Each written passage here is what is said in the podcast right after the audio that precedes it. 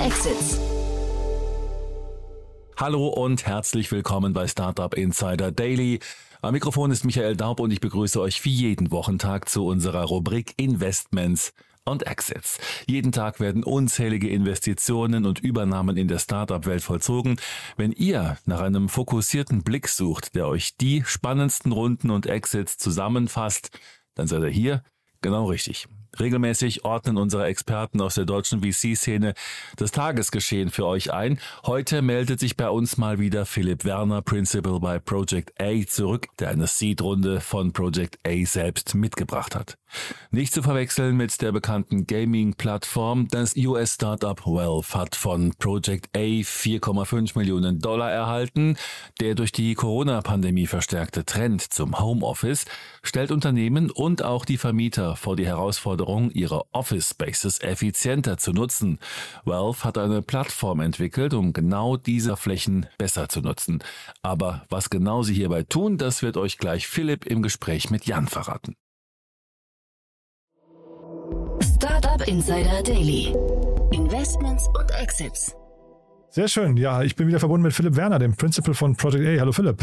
Hallo Jan. Freue mich sehr, dass wir wieder sprechen. Ja, und du hast ein tolles Thema mitgebracht, aber ich würde sagen, bevor wir einsteigen, erst ein paar Sätze zu euch. Ja, gerne, wie immer. Ähm, Project A, ähm, ich hoffe, ein paar der Hörer kennen uns mittlerweile. Wir sind ein Frühphaseninvestor mit Offices in Berlin und London. Ähm, wir haben gerade unseren vierten ähm, Fonds bekannt gegeben, oder die vierte Fondsgeneration mit 375 Millionen Dollar. Wir fokussieren ähm, auf Pre-Seed, Seed und Series A, wo wir typischerweise in den Lead gehen oder Co-Leaden. Und wir sind generalistischer Investor, das heißt, wir schauen uns sehr viele verschiedene Themen an. Ich glaube, das, was uns in den meisten Köpfen von anderen VCs unterscheidet, ist eben, dass wir ein operativer VC sind. Das heißt, wir haben mittlerweile 140 Leute. Ähm, das sind alles Hands-on-Operators bei uns auf der Payroll in Berlin, ähm, die exklusiv mit unseren Portfoliounternehmen zusammenarbeiten ähm, in den Bereichen Talent Acquisition und, und HR, aber auch Produktmanagement, Software Engineering, ein großes Data-Team, großes Marketing-Team, großes Sales-Team. Also wirklich Hands-on-Investor, so unsere äh, Investments dann das auch wünschen. Mal zu dem Thema von heute. Ich hatte den Julius Göllner gerade zu Gast, ne, von Artist ähm, oder AR Artist, ich weiß gar nicht, wie sie sich genau, Artist heißen glaube ich. Und äh, eine tolle Konferenz, die jetzt hier, ihr macht auch eine tolle, also das müssen wir vielleicht noch kurz erwähnen, bevor ich jetzt hier zu viel erzähle. Ihr macht auch eine tolle Konferenz. Ähm, also sag noch mal ein paar Sätze dazu. Ja, gerne. Ähm, wir machen am 7. Oktober, wenn ich nicht falsch liege, ähm, unsere jährliche Project A Knowledge Conference in Berlin. Ähm, da kann man mal auf die Website gehen ähm, und sich für Tickets bewerben. Ähm, Im Grunde ist es eine Konferenz, die ganz dem entspricht, was, wofür wir auch stehen, bei der wir eben Operatoren äh, eine Stimme geben. Ähm, und nicht nur immer die shiny CEOs, sondern eben auch die, die dahinter sehr viel, sehr gute Arbeit machen und die sehr offen ähm, berichten über Erfolge, Misserfolge und sehr tief auch in verschiedene Themen reingehen. Kommen tolle Leute, ähm, nicht nur aus Portfoliounternehmen wie Trade Republic, ich glaube Christian Hecker, der Gründer, ist da, ähm, Spriker, Alex Graf ist da, sondern eben auch viele ähm, Hands-on-Leute ähm, äh, aus, dem, aus dem Ökosystem. Ähm, gibt immer noch ein paar Tickets, also schaut gerne mal drauf. Project A Knowledge Conference ähm, sollte man direkt online finden. Ja, wird auch immer gelobt für sag mal, die, den Tiefgang an, äh, an, an und, und vor allem dem, dem äh, sagen wir wirklich, äh, Knowledge Conference sagt ja schon, das Wissen, das da quasi äh, präsentiert wird. Aber viele, viele Insights und ähm, ich glaube, ich weiß gar nicht, ob es noch aktuell ist, aber wir haben auf jeden Fall Tickets verlost, auch bei uns. Ähm, äh, laufen immer wieder Jingles. Ähm, ich weiß nicht, ob da, ob da noch welche da sind von den Tickets, aber auf jeden Fall äh, mal reinhören oder bei euch auf der Webseite vorbeischauen. Und das, was ich eben sagen wollte, ich hatte eben den ähm, Julius Göllner hier, die auch eine Konferenz machen zum Thema Annual Recurring Revenue. Und die haben einen Podcast, der war, wie gesagt, neulich hier äh, Thema unseres Gesprächs. Den höre ich jetzt gerade rauf und runter, weil er auch wirklich sehr viel Wissen vermittelt. Und da war jetzt Florian Heinemann gerade zu Gast, äh, zusammen mit Jack Wang aus eurem Team. Ähm, äh, und Jack Wang, wenn ich es richtig verstanden habe, hat ja, bringt ja so ein bisschen Gaming-Expertise auch mit, ne?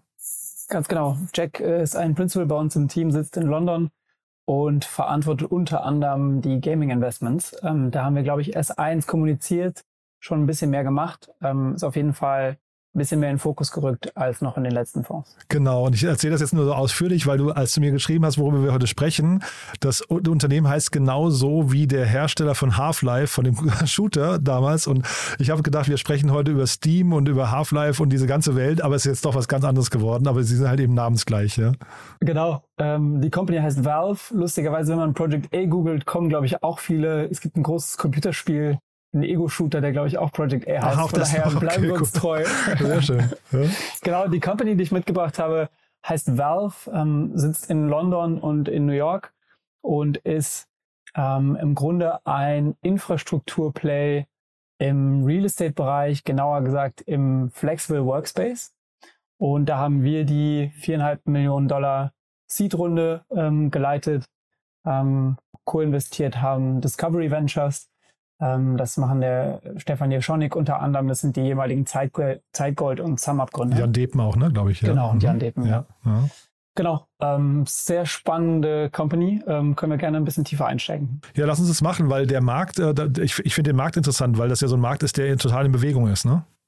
Genau, also ähm, Flexible Workspace, ich glaube, das haben jetzt alle so ein bisschen mitbekommen, äh, ist natürlich der große Katalysator war Covid ähm, ich glaube, dass Remote Work äh, zugenommen hat und auch äh, ein Stück weit gekommen ist, um zu bleiben. Das muss ich, glaube ich, niemandem mehr erzählen.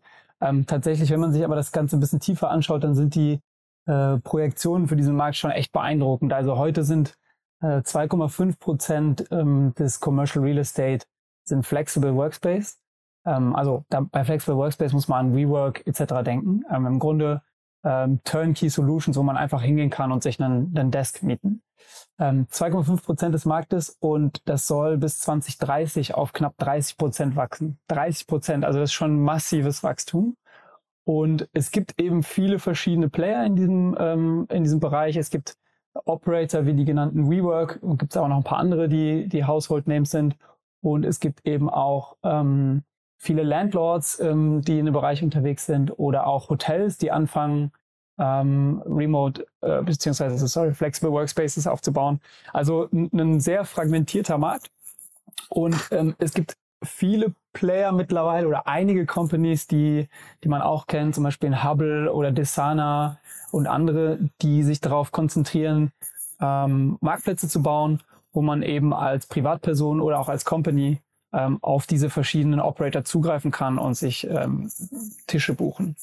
Ähm, was es nicht gibt, ist wirklich so eine grundlegende Infrastruktur, auf die alle zugreifen können ähm, und eben die verschiedenen Availabilities dort sehen. Und ähm, im Grunde ist, glaube ich, die beste Analogie, ähm, das nennt man GDS, Global Distribution System. Ich glaube, die beste Analogie kommt aus dem Travel-Bereich und heißt Amadeus. Also wenn man über Booking.com zum Beispiel ein Hotel buchen will oder einen Flug, dann ähm, ja, dann bedienen die sich in der Regel bei Amadeus, weil dort eben die komplette Verfügbarkeit von allen äh, Hotels und Flügen etc. drüber läuft.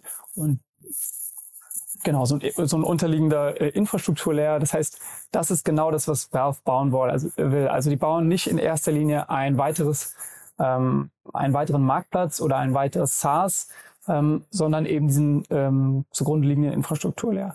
Und was wir daran spannend finden, äh, neben dem extrem wachsenden Markt, den ich schon angesprochen habe, ist natürlich vor allem, ähm, dass du, wenn das klappt, eine sehr, sehr, sehr zentrale Rolle in diesem Ökosystem einnehmen kannst. Und Valve hat einen sehr spannenden Ansatz gefunden, um das zu machen. Und zwar ähm, bauen die in erster Linie neben diesem Infrastrukturlayer auch ähm, SaaS-Solutions für Broker in diesem Markt. Also im Grunde funktioniert das so, wenn man sich eine große Company vorstellt, wie vielleicht Microsoft, die jetzt rausgehen und sagen, wir brauchen mal 300 Desks für unsere Mitarbeiter in New York und LA und London, dann äh, machen die das in der Regel nicht selbst, äh, sich auf die Suche nach diesen Desks, sondern beauftragen jemanden damit. Da gibt es große Broker in dem Markt ähm, und für die baut Valve diese, diese ähm, SaaS-Solution in erster Linie weil über die kommt man wieder sehr gut an den Supply ran.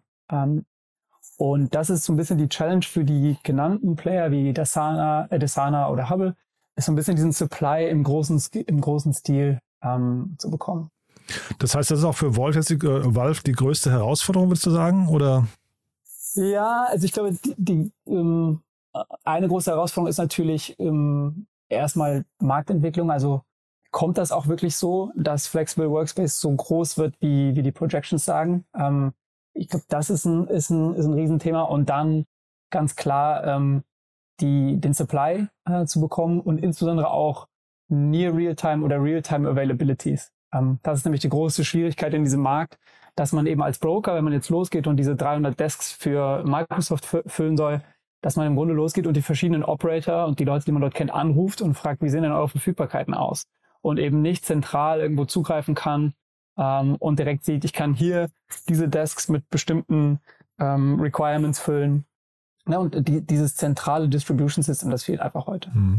Ich habe jetzt natürlich keine Ahnung, so ein Amadeus oder so, wie das dann, wie die angefangen haben. Ne? Also weil ich, ich kann mir schon vorstellen, so richtig, ähm, also äh, Fehler würde man jetzt nicht verzeihen, wenn ich jetzt irgendwie, ich, ich, ich sehe jetzt irgendwo eine, äh, irgendwie eine Aussage darüber, dass ich da einen Tisch buchen kann oder wie auch immer, ein Tisch ist verfügbar oder ein, ein Office und das ist dann doch nicht da. Das ist ja irgendwie so eine, so eine Erfahrung, die wahrscheinlich damals würde man vielleicht noch sagen, okay, da waren so die Anfänge vom Internet, aber heute nicht mehr, oder? Ja, würde ich gar nicht so direkt sehen. Also ähm, diese Broker, ne, das sind jetzt Player wie JLL oder Colliers, CBRE, Cushman Wakefield, das sind sehr große Player, die das die häufig nicht nur auf ähm, Flexible Workspace fokussiert sind, sondern auf Real Estate Vermittlung im Allgemeinen.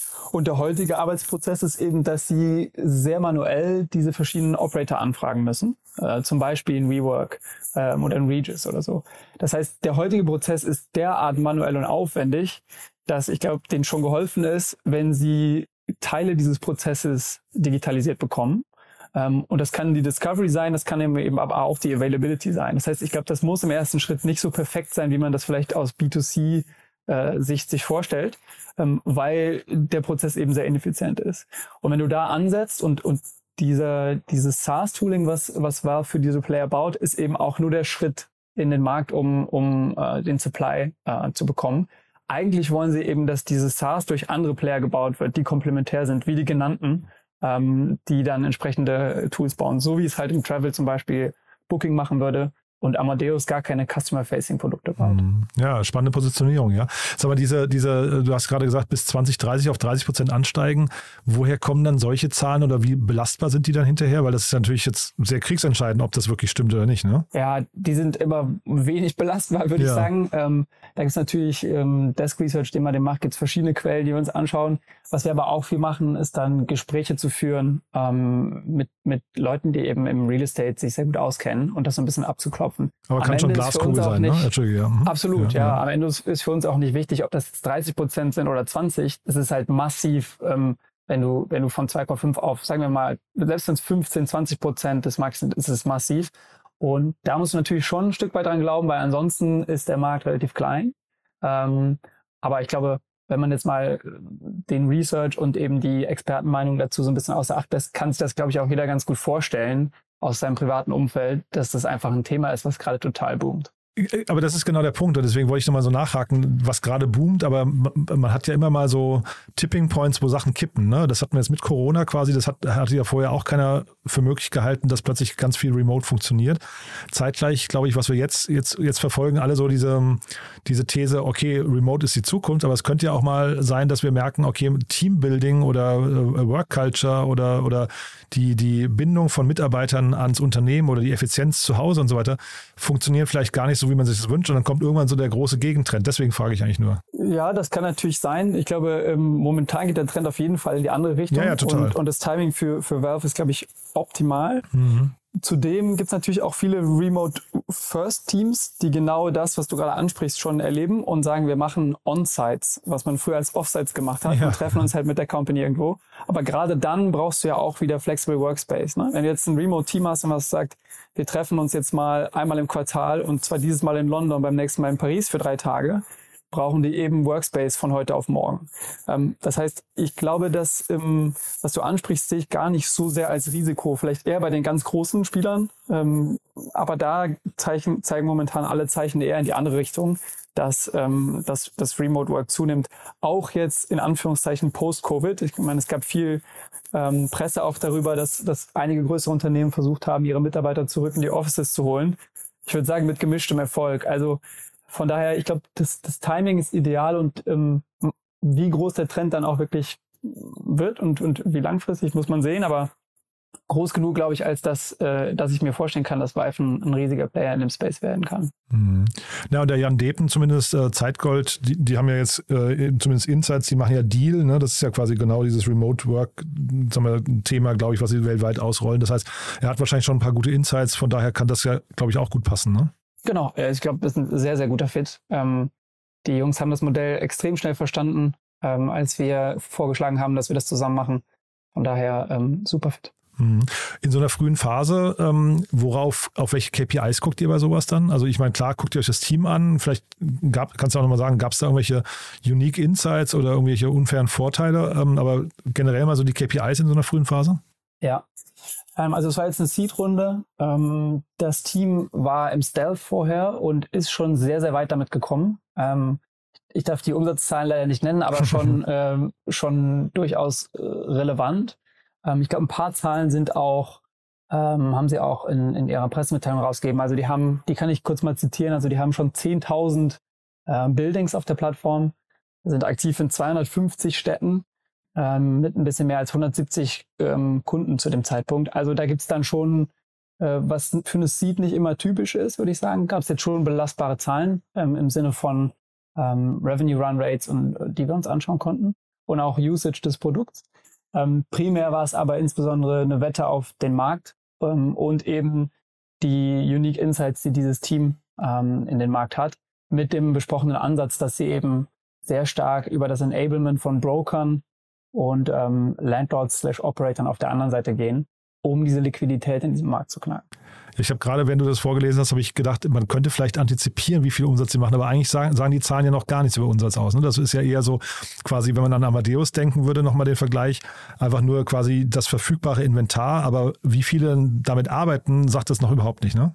Ja, genau. Ja. Es würde, glaube ich, jetzt schwer sein, sich das daraus abzuleiten. Ja, ja genau. Ja. Ähm, aber um nochmal zu den KPIs zu kommen, ist jetzt nicht direkt eine KPI, aber was uns auch definitiv beeindruckt hat, war äh, die Qualität der Kundenlogos, ähm, die das Team an Bord hatte. Also das waren im Grunde schon das Who is Who der, der Broker ähm, in dem Markt. Ähm, und wir haben dann natürlich auch viel Gespräche mit diesen Playern geführt. Und da wurde relativ schnell klar, dass die ähm, sich nicht vorstellen können, ohne dieses Tool zu arbeiten. Ach wirklich? Und ja? das ist eben, ja. wie gesagt, nicht die langfristige Vision, ähm, das, das Tooling zu bauen, sondern eben nur den Infrastrukturlayer. Von daher ähm, ja, hat das sehr schnell sehr viele Boxes bei uns getickt. Total cool.